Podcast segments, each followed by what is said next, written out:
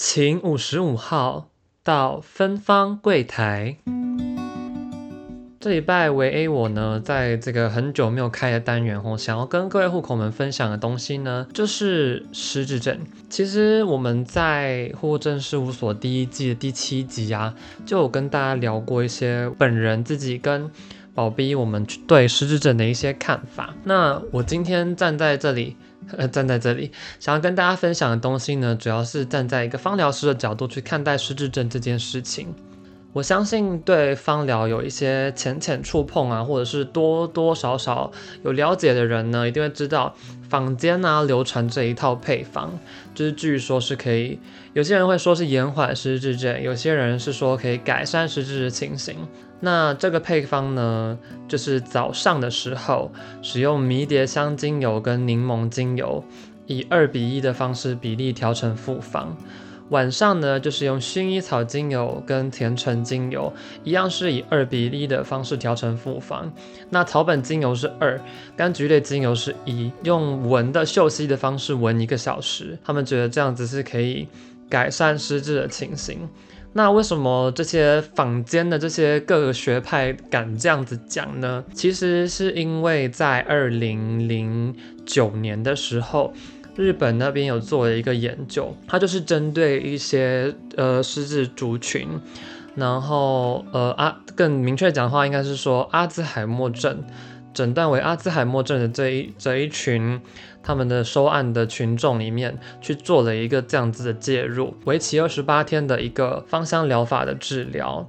那早上呢，就是像我刚刚讲，早上是使用柠檬加上迷迭香，晚上呢，则是给他们使用薰衣草加上甜橙，去让他们做休息。那他们也用了几个量表呢，去追踪去看这期间的变化。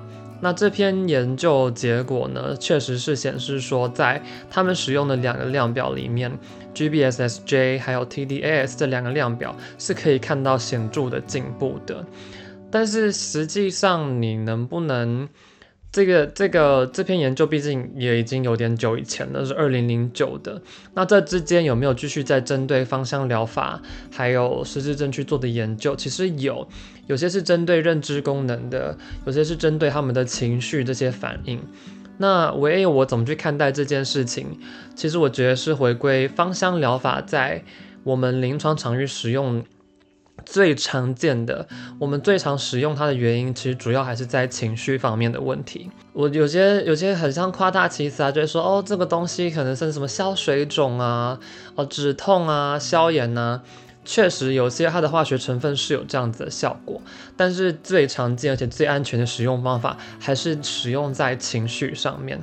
这个精油呢，这个复方，我相信。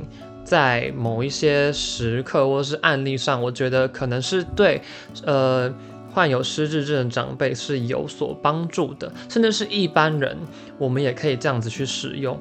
原因是什么呢？因为其实像他使用的迷迭香精油啊、柠檬精油，在早上的时候，确实它比较容易给你一种提振精神的感觉，会让你觉得比较有有活力，比较专注度比较好。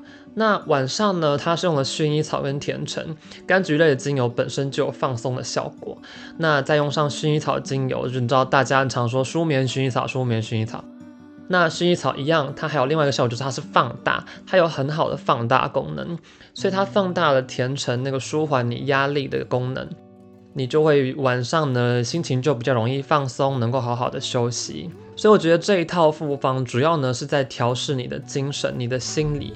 你的精神状态好了，你有好的精神面对你的一天，你也有好的睡眠品质。那这样子，你慢慢的自己在感受上、生活上一定会感觉到，哎，我好像思绪比较清晰喽。就像是哦，你知道睡饱，睡饱就会头脑比较清晰这种感觉。要不要？能不能说这这个复方对治疗失智症是有帮助的呢？我觉得这个部分可能还是需要经过更严谨的。设计啊，更严谨的去认去这实证这件事情，但可能这块就是没有，目前还没有太去琢磨他去做的这一块。那不知道各位户口们有没有想要知道更多芳疗可以应用在实际临床场域或是生活上的一些状况，能够怎么去使用它？欢迎提出来一起讨论哦。那这礼拜就先到这边，我是维 A，照顾好自己哦。